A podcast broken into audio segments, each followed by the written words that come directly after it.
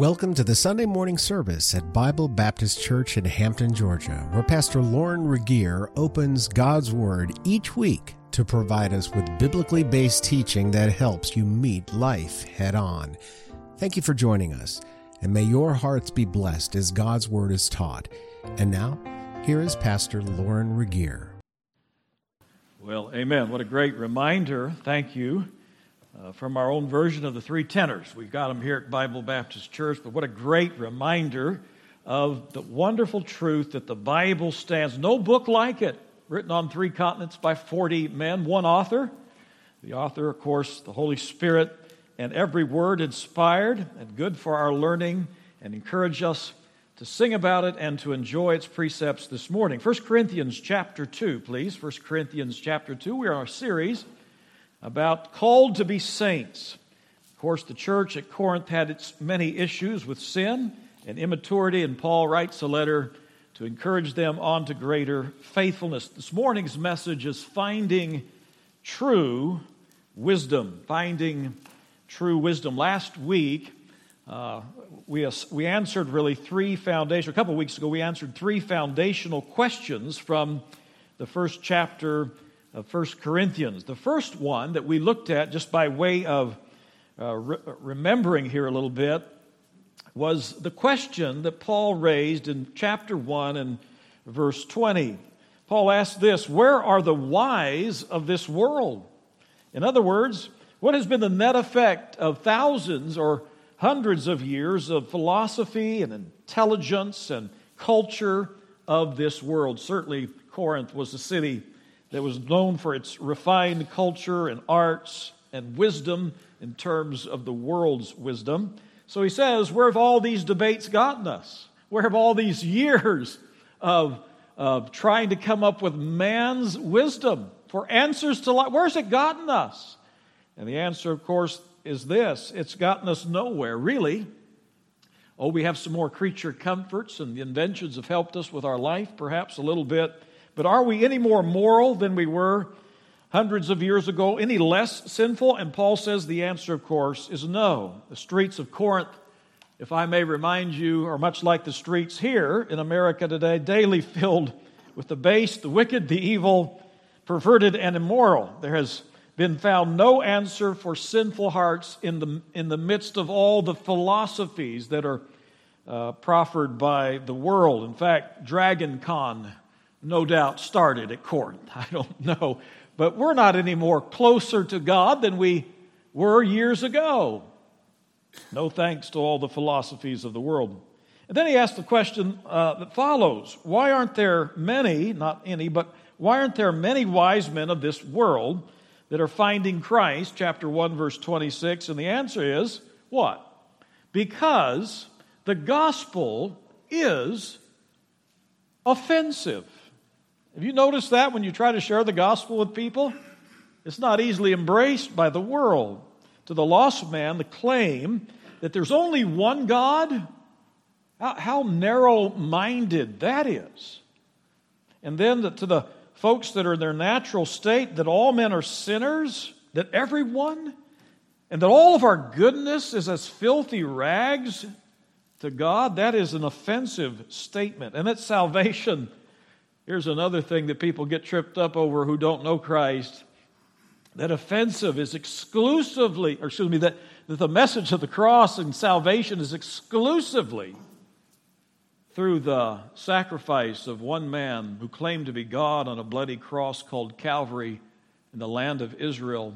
How obscure, how again, how narrow minded, how simplistic how base is that? Sounds ridiculous if you've never been illuminated and drawn to Christ. Jesus himself said this Straight is the gate, and narrow is the way, and what? Few there be that find it. Sometimes we picture heaven as this place where there'll be millions and millions. Certainly there well may be. But I would remind you that when the first uh, catastrophe hit the earth and the earth was flooded, there wasn't a long line of folks ready to get into the ark after the preaching of Noah for over a hundred years, only his family. Few there be that find. Wise men of this world are captivated by two demonic and natural blinders. Number one, salvation just can't be totally free. No, I need to somehow add to that wonderful gift by something that I do. I've got to participate in some way. And secondly, Jesus Christ, that bleeding sacrifice on a Roman cross, submitting himself to death, could not be God for no, especially in the Corinthian mind, no God who occupied such riches and such station as heaven would come to this earth. What God in his right mind would do that for the cause of sinners? And then we answered a third question so, what are we to do about this seemingly offensive message as believers? What should we then do to make it more attractive to the world? How should we dress it up? How should we change it and modify it so that the world would somehow embrace it? And of course, the answer that Paul gives in, in chapter 2 is that as for me, I've determined, verse 2, to know nothing among you save Jesus Christ and Him crucified. So he said, I'm not going to accommodate or change it or embellish it or refine it. No, the gospel redefined is simply not the gospel at all. The gospel is about the death, the burial, and the resurrection of Jesus Christ. And we can't add to it, we can't uh, modify it. And by the way, the message of the cross is not that Jesus came to help us in any way with our self esteem or to save the planet or to save the hungry. There's some good causes out there, but God came to save his people from their sin. And that is the base of what the cross was all about. Jesus died for the unjust that he might bring us to God, and we're to preach the wisdom of God, which is, Paul says, foolishness to this world. I was sitting beside a college boy on a plane uh, on our way to Israel. This was nearly 30 years ago, my first visit to Israel. And I decided to try to witness to this young man who could, I could tell uh, just by our, our, just kind of our small talk that he was on his way back home, and is an Israeli, and he knew good English. And so I decided to chat with him about the claims of Christ and the gospel and who Jesus was. And I brought up the subject of Christ. And of course, he knew that name, being a good Jewish boy. And I asked him, Who do you think Jesus was? Oh, he had all kinds of answers for that. He was a good man, good teacher, great prophet in Israel. And I went on to ask him this Do you think he was the Messiah? Oh, no, he said. He said, I don't really believe that he rose again from the dead, and he was just one of the many great teachers we've had in our country. And so I, I, I just became silent for a moment. I looked him in the eye. I can't remember his name, but I looked at him. I said, Now, if he wasn't the Messiah, what are you doing about your sin? And he got real quiet, looked at me, and said, Sir, I perceive you're a preacher. I thought about the woman at the well. Sir, I perceive you're a prophet. You're asking me about what to do about my sin, and I don't have an answer for that. Because if there's no Christ in the equation, there's no answer for sin. Paul said, I've come to Corinth bringing the only message that saves. Amen? the message of the cross. So this morning, we're going to look at the title here, the topic of finding true wisdom. The first thing we note is that uh, Paul says here that, uh, in fact, we ought to just read these verses together, chapter 2, to set the context for this morning's thoughts from Scripture. For I determined, uh, excuse me, back to verse 1 And I, brethren, when I came to you, came not with excellency of speech or wisdom, in contrast to the many philosophers of the day the orators of the day. I came declaring unto you the testimony of God, the gospel, for I determined to not to not to know anything among you save Jesus Christ and him crucified. And I was with you in weakness and in fear and in much trembling. And my speech and my preaching was not with enticing words of man's wisdom, but in demonstration of the Spirit and of power, that your faith should not stand in the wisdom of men, but in the power of God. Howbeit we speak wisdom among them that are perfect or mature, or here the idea is those who are complete in Christ, yet not the wisdom of this world, nor, uh, nor the princes of this world that come to naught. But we speak the wisdom of God and a mystery, even the hidden wisdom, which God hath before ordained uh, before the world unto our glory, which none of the princes of this world knew, for had they known it, they would not have crucified the Lord of glory. But as it is written, Eye hath not seen, nor ear heard, neither have entered into the heart of man the things which God hath prepared for them that love him. But God hath revealed them unto us by his Spirit, for the Spirit searcheth all things, yea, the deep things of God. For what man knoweth the things of a man, save the Spirit of that man which is in him? Even so, the things of God knoweth no man but the Spirit of God. Now we have received not the Spirit of the world, but the Spirit which is of God, that we might know the things that are freely given to us of God. Which things also we speak, not in the words which man's wisdom teacheth, but that which is a but, but which the Holy Ghost teacheth, comparing spiritual things with spiritual. The natural man receiveth not the things of the Spirit of God, for they are foolishness unto him neither can he know them, because they are spiritually discerned. But he that is spiritual judgeth all things, yet he himself is judged of no man. For who hath known the mind of the Lord, that he may instruct him? I love the last phrase, but we have the mind of Christ. So it is. Paul makes the defense here of true wisdom in 2 Corinthians chapter 2. Well, what is it that we need to know what, what principles can we take home with us by our study from this wonderful chapter. The first thing we need to know is that the message has great power to change and transform. The message has great power to transform lives. And my speech and my preaching was not with enticing words. Uh, 1 Corinthians 2, uh, 1 through 5, especially verses 4 and 5 was not with enticing words of words that would tickle the ear, that would turn heads by its great articulation. No, it didn't come that way, but it came in demonstration of the Spirit and of power.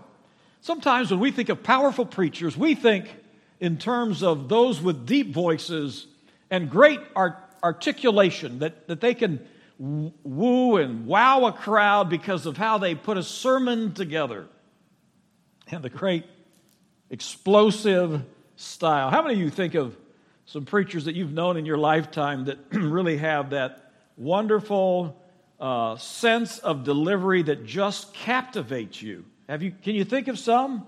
I can. My mother used to have the radio on all the time in the kitchen, and some of these preachers had tremendous voices that they didn't have to water down with water.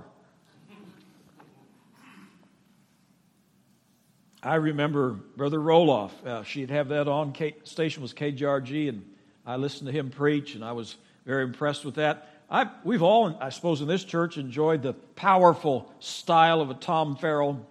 Studying history a little bit, you uh, know others that were had forceful deliveries. I think of George Whitefield, who without ampli- amplification could actually be heard for one mile. Isn't that amazing? Sometimes when we think of the power of preaching, we think wrongly of the delivery of it. Paul's not speaking of that. Please understand, biblical hermeneutics, that is the science of putting together a sermon, and the study of biblical homiletics, that is how it's presented, are wonderful classes to take, and I encourage every young preacher to enjoy those courses of study in college or wherever. I think it makes sense, don't you, to, uh, to, to study about the text and the context, the larger context, the preaching from that, to exposit the word, to structure the flow of the sermon so that comes from the word itself. So we're not making stuff up. I think that's important. And Paul isn't necessarily saying that I don't have any of those skills or abilities. He, was a, he wasn't a shoddy preacher. But he isn't necessarily saying that. He's, he's just simply saying, My style was not explosive or impressive. My manner of preaching has been called, in fact, if you study uh, 2 Corinthians 10, you find out that when Paul came to town, here's what they said. His letters, his letters are powerful, but his bodily presence is weak and his speech is, you remember that verse? Contemptible. In other words, unrefined, almost simplistic. His speech, by some estimations, Paul was a much better writer than he was a preacher. And yet he says, That's not my goal to impress you with my oratory. Rather, he says, I want you to know the wisdom from God is powerful to transform lives. Paul, I would think, if we had the privilege of seeing Paul come and preach this morning, as he came in, we would be more tempted to grab him a wheelchair than we would to usher him forward. What did Paul, you suppose, look like? Paul says later that he's been beaten five times by the whips of the Jews. That is 40 times, save one. 190 uh, five times. What does a body look like that's been whipped and scarred up? The lash of the Jewish cat of nine tails or the Roman cat of nine. And three times he says, I've been beaten with rods. Once I've been stoned and left for dead. Three times I've been in shipwrecks, a night and day, drifting about, perhaps on a timber of the the wreckage of a boat. No wonder they said of Paul when he approached to preach, his bodily presence was weak. He could barely, by some accounts, see his own writing. He had to be helped often by a secretary when he was writing the scriptures. Some said he couldn't even see well or had some other infirmity, a thorn in the flesh on top of everything else that God had given him. So when Paul approached the sacred desk, he said, It's not, Corinthians understand as you debate over who's the best preacher, it's not about the delivery or the style, it's about the powerful message that changes a life. It's amazing that Paul was alive at all by about 50 AD when he started the church in Corinth. But Paul gloried not in his strengths, but in his weaknesses. He knew something that his weakness was the very canvas of God's display of glory. When I am weak, he said, then I don't embellish the message in such a way that it will be lost, the simplicity of it, the Christ centeredness of it. Often, perhaps you can think of a Christmas present you received where the wrapping and the box was more valuable than what was inside. More beautiful. And that's not the sense of what Paul said. He would simply come and give the unvarnished gospel, the simple truth, and it landed upon the ears of sinful Corinthians like a hammer that convicted them, where they realized there's no hope for our sinful life and oratory and philosophy and strange mystic religions of the Gnostics, but here's a message about a man who claimed to be God and was God because he died, as Paul explained the gospel, on a cross for my sins, paying the penalty of it. And now, if I receive by faith the finished work of this one, Jesus of Nazareth, I can know what it is to be forgiven. Do you remember when your life was transformed by the gospel. Hopefully, it still is. But do you remember the moment you got saved? Think back about that heavy burden of guilt and sin that was lifted. Maybe you're here and you've never sensed that. Only Jesus can save. I remember as a kid, as a heart full of sin coming to my mom and dad's bedroom late at night. We were talking about this because my mother just celebrated, uh, to, actually today she's celebrating her 92nd birthday, and, and we were just zooming this, of course, a group kind of video call, and we went around the circle, and each one of us, as kids now grown, not grown up, but we're grown, all told mom how much or what special thing that she meant to us. And all of us, without exception, said, Thank you for giving to us living water and leading us to the place where we put our faith early in life. The finished work of Christ. Come, Paul would say in the marketplace, often he would yell out, I'm sure, the truth. Come, ye sinners, poor and needy, Corinthians, bruised and broken by your sin, by the fall. Jesus ready stands to save you, full of pity, joined with power. He is willing, He is able. Come to Jesus, doubt no more. People would come.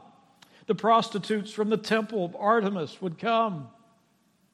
The, the drunks from the town square would come. Those that were lost and trapped in their sin would come. And many of them were finding out for the first time that there's a message that saves. And Paul said, There's power in this. The message is powerful to save. And by the way, when you get saved, you're not going to get this, I don't think you're going to get this wonderful chill that runs up and down your spine. That's not the power I'm talking about. Just the load of your sin removed, the stain of guilt and that silent transformation, that peace that comes in your heart, that you are secure and saved because of what Christ did for you at the cross. Oh, I love that song. Oh, what a wonderful, wonderful day, day I will never forget. On that day, he met the need of my soul. Number five of chapter 2, verse 5 says that your faith should not stand in my outline or in the wisdom of authority of men, but in the power of God to save. What a great thought that is. Secondly, true wisdom is hidden from natural eyes. We see that point clearly expressed here. In my speech, my preaching was not with enticing words, but that your faith would stand in the wisdom of men, not the power of God. In fact, as we go on, we see that this this wonderful wisdom is hidden, uh, verse 7, but we speak the wisdom of God in a mystery. It doesn't mean Paul, uh, like the hidden piece of a puzzle, was hiding something or that God is hiding something from the lost. But he says, even the hidden wisdom which God has ordained before the world unto our glory. It goes on to say, which none of the princes of this world, the kings, knew. For if they had known it, they would not have crucified the Lord of glory. The point here is simply this that the natural man, the, this wisdom, this gospel, is often hidden. Uh, and he says, We speak these things to those that are perfect, those that are saved, and they understand, those that are complete in Christ. But we speak the wisdom of God in a mystery, the hidden wisdom uh, that God ordained before the world for our glory. Who is this? Who is this message hidden from? What is what is Paul saying? Is it something like we have to kind of go through a lot of hoops to get there and have to study deeply, go to Bible college? What is Paul saying? Why is this message hidden? Well, two things are in mind here when he says this. Number one, the wisdom of God concerning the coming of Christ and his work at Calvary, the death, burial, and resurrection, was largely missed by the world not because God is covering it up, but because men are unwilling to believe it. Paul doesn't say, you know, I'm just going to bring you this enigma, this puzzle, this mystery. If you if you're smart enough and if you're you know, if you're really in tune with the spiritual world enough, then voila, the stars will align and you'll get this chill and this deep understanding of the God. No, he's not saying that. He's saying the reason it's covered and hidden is because you have no heart or eyes to see it. God is not willing that any should perish. It is His will, Ephesians chapter 5 says, to make known His will to all of us. But none of the princes, the mystery of the church would be another, perhaps, uh, understanding here of this. It's hidden, even the mystery of the church was hidden to many, but certainly the mystery of the gospel is hid the most because no one has an appetite to believe or to follow or to learn and become saved. The mystery of the gospel. And he goes on to give an illustration in verse 8 of the princes of this world. If they knew who God was, who Christ was, they would not have crucified the Lord of glory. There are many uh, kings and princes of the world that got close to Christians and got close to Christ. Can you imagine uh, one day, the judgment seat, when they realized that this one they crucified was indeed the King of glory? Can you imagine? Well, here he is saying this. Think about Abimelech, close to Abraham and Pharaoh, who was close to Moses, Nebuchadnezzar, close to Daniel, Naaman, close to that unnamed servant girl, and Elijah, Darius, close to others, the prophets of his day, Cyrus, all taste Felix, Herod, Pilate, all came close to God, and had they realized, and remember the statement of one, uh, almost, Paul, almost, you persuade me to be a Christian, to come that close to God and not to taste of eternal life, not to receive the free gift that God offers in Christ to all, one day, not just one day, but throughout eternity in hell, will be the greatest regret of your life. Had they known who I was, they would not have crucified me. In other words, it wasn't because of the lack of opportunity that this message is hid, but lack of will and willingness to receive it. And the Lord Himself would say that of the Pharisees You are blind leaders of the blind, spiritually speaking.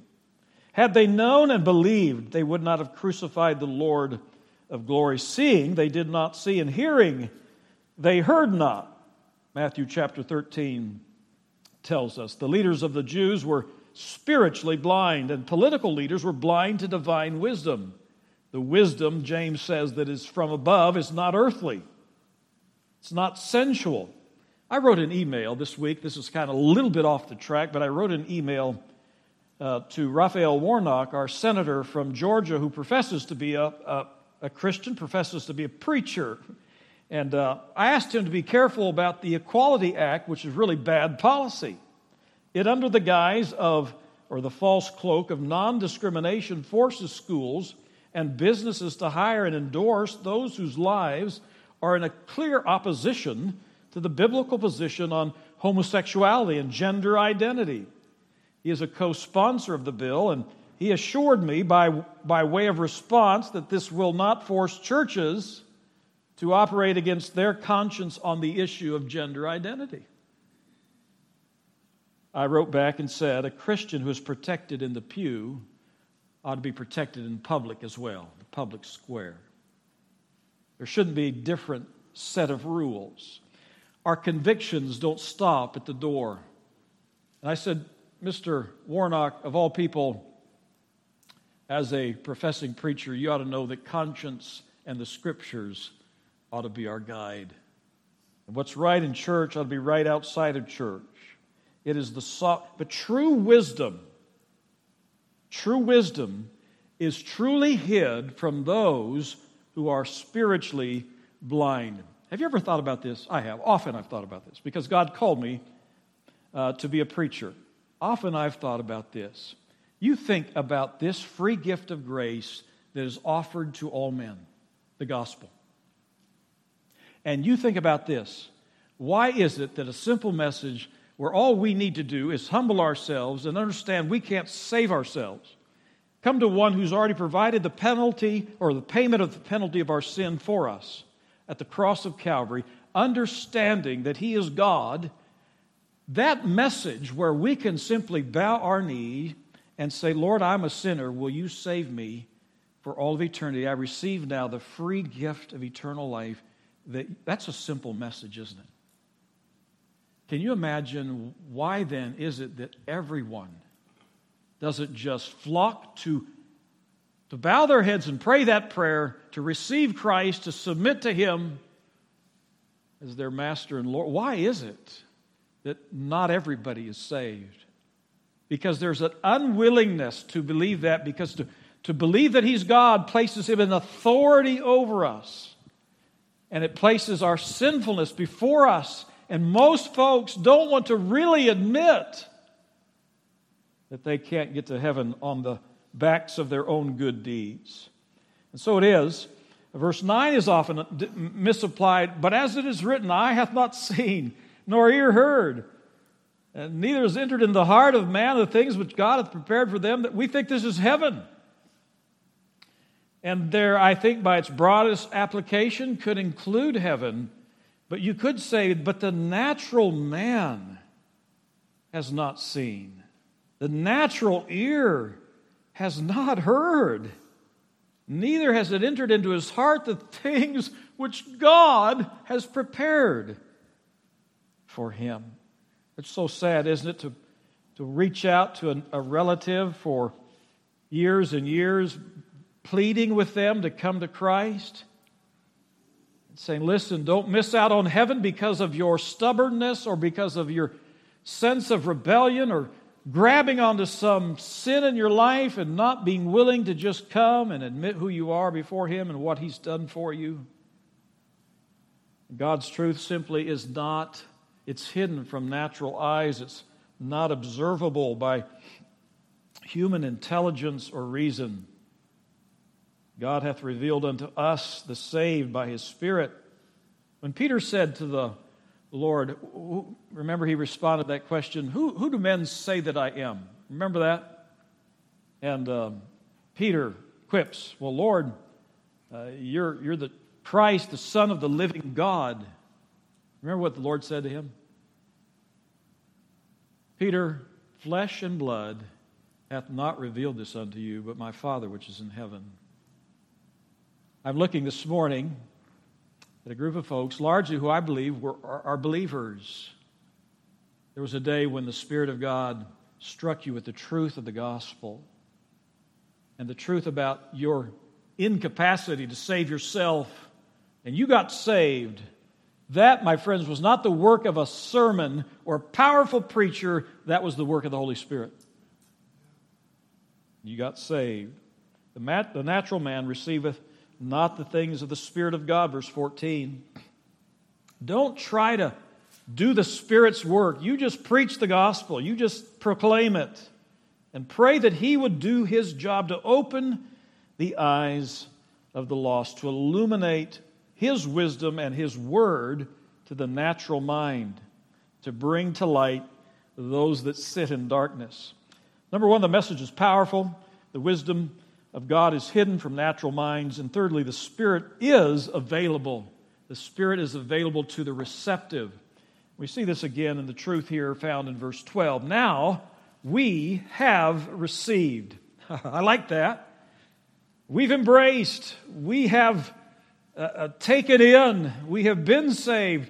Not the Spirit of the world, but the Spirit which is of God, that we might know the things that are freely given to us of God. Isn't it wonderful that in our lives as believers, that God imparts to us the Spirit of God living within us, and He is the guide that opens the truth. Open thou mine eyes that I might behold wondrous things out of thy law. When you open this book as a believer, you ought to always breathe that prayer Lord, Holy Spirit, lead me into truth. You're the author of the book, and, and Paul uses an illustration. He says, Nobody knows you like you do. You see that listed for us. In verse 11, what man knoweth the things of a man save the spirit of the man which is in him? What a great illustration. I may look at you this morning and think I know what you're thinking. Maybe you're lost in Tomorrowland, Labor Day land. I don't know, thinking about tomorrow. But when you're look at, when I'm looking at you as I'm preaching, I'm telling you, you look saintly. You do. But I don't know what's going on inside your brain. You do. And the Lord says this No one knows the mind of God except God. And here's the declaration of God, right? He's given us His revealed truth. This is how we know what's God's thing. Never say, uh, you know, I've been talking to God and God's been talking to me. He's just been revealing to me. No, this is how God speaks to the Christian today. But the Spirit of God applies this and brings it to life in our lives. He makes the truth real and living to us. So, some years ago, it was a fad to hang pictures up in our houses and in restaurants. I don't know what they called them. Bunch of little squiggly lines. Some of you remember these? Um, shame on you if you had one of these because I never could get them very well. But they, I don't know what they call them, but you couldn't see an image at all unless you got real close and squinted your eyes and spent about 10 minutes waiting for whatever the, the butterfly or the elephant or whatever to kind of slowly come at you from this. Some of you look at me, I've never heard of this. Some of you remember those days. I, I, I was a kid that never could get those very well. And, and somebody would walk by and like two, two seconds say, Well, yeah, see that elephant? Just look at it. See the elephant? And I would go back up, you know. I couldn't get it. Once in a while, I would see something. I don't think it was ever an elephant, but I'd see something. And the truth is, God has given to us not only the clear instruction of his heart, of his heart to ours, but He's given us the Holy Spirit by which these things are illuminated to us. That's the point of verse 12. God's not trying to hide anything from you. As a believer, He's given us the Spirit which is of God that we might know the things which are, how are they given to us? Freely given. You don't have to be confused, but understanding what the will of God is. In a couple of months or less than that, I guess it's a, about a month and a half or so, uh, uh, we're going to hopefully take a group of folks to, uh, if, if uh, this whole COVID waxing and waning allows us to, uh, up to Sight and Sound in Pennsylvania. One of the stops along the way uh, will be the Gettysburg battlefield, where for a couple of hours, I'm going to pull the van over, Lord willing, and I've asked for a historian there, there at the museum at the Gettysburg battlefield, to give us a guided tour of the battlefield. And this is a really a pivotal battle in American history, Civil War, where uh, Meade and Lee, right? Uh, these two generals fought it out. Many lives were lost. But I, I got to thinking, we're going to get a guy that's assigned to us from the museum to drive our van to the battle, different battle spots there in Gettysburg. Be a cool thing, I thought. So I've hired him to do that and to give us his insights. On, but, but, but imagine this if General Lee somehow could come back to life and sit in our van, or Meade could come back to life and tell us the story as they saw it. I bet our two spots that we have left would fill up real quick. That was a, that was a little commercial. Now, now this hold on because this principle is so important.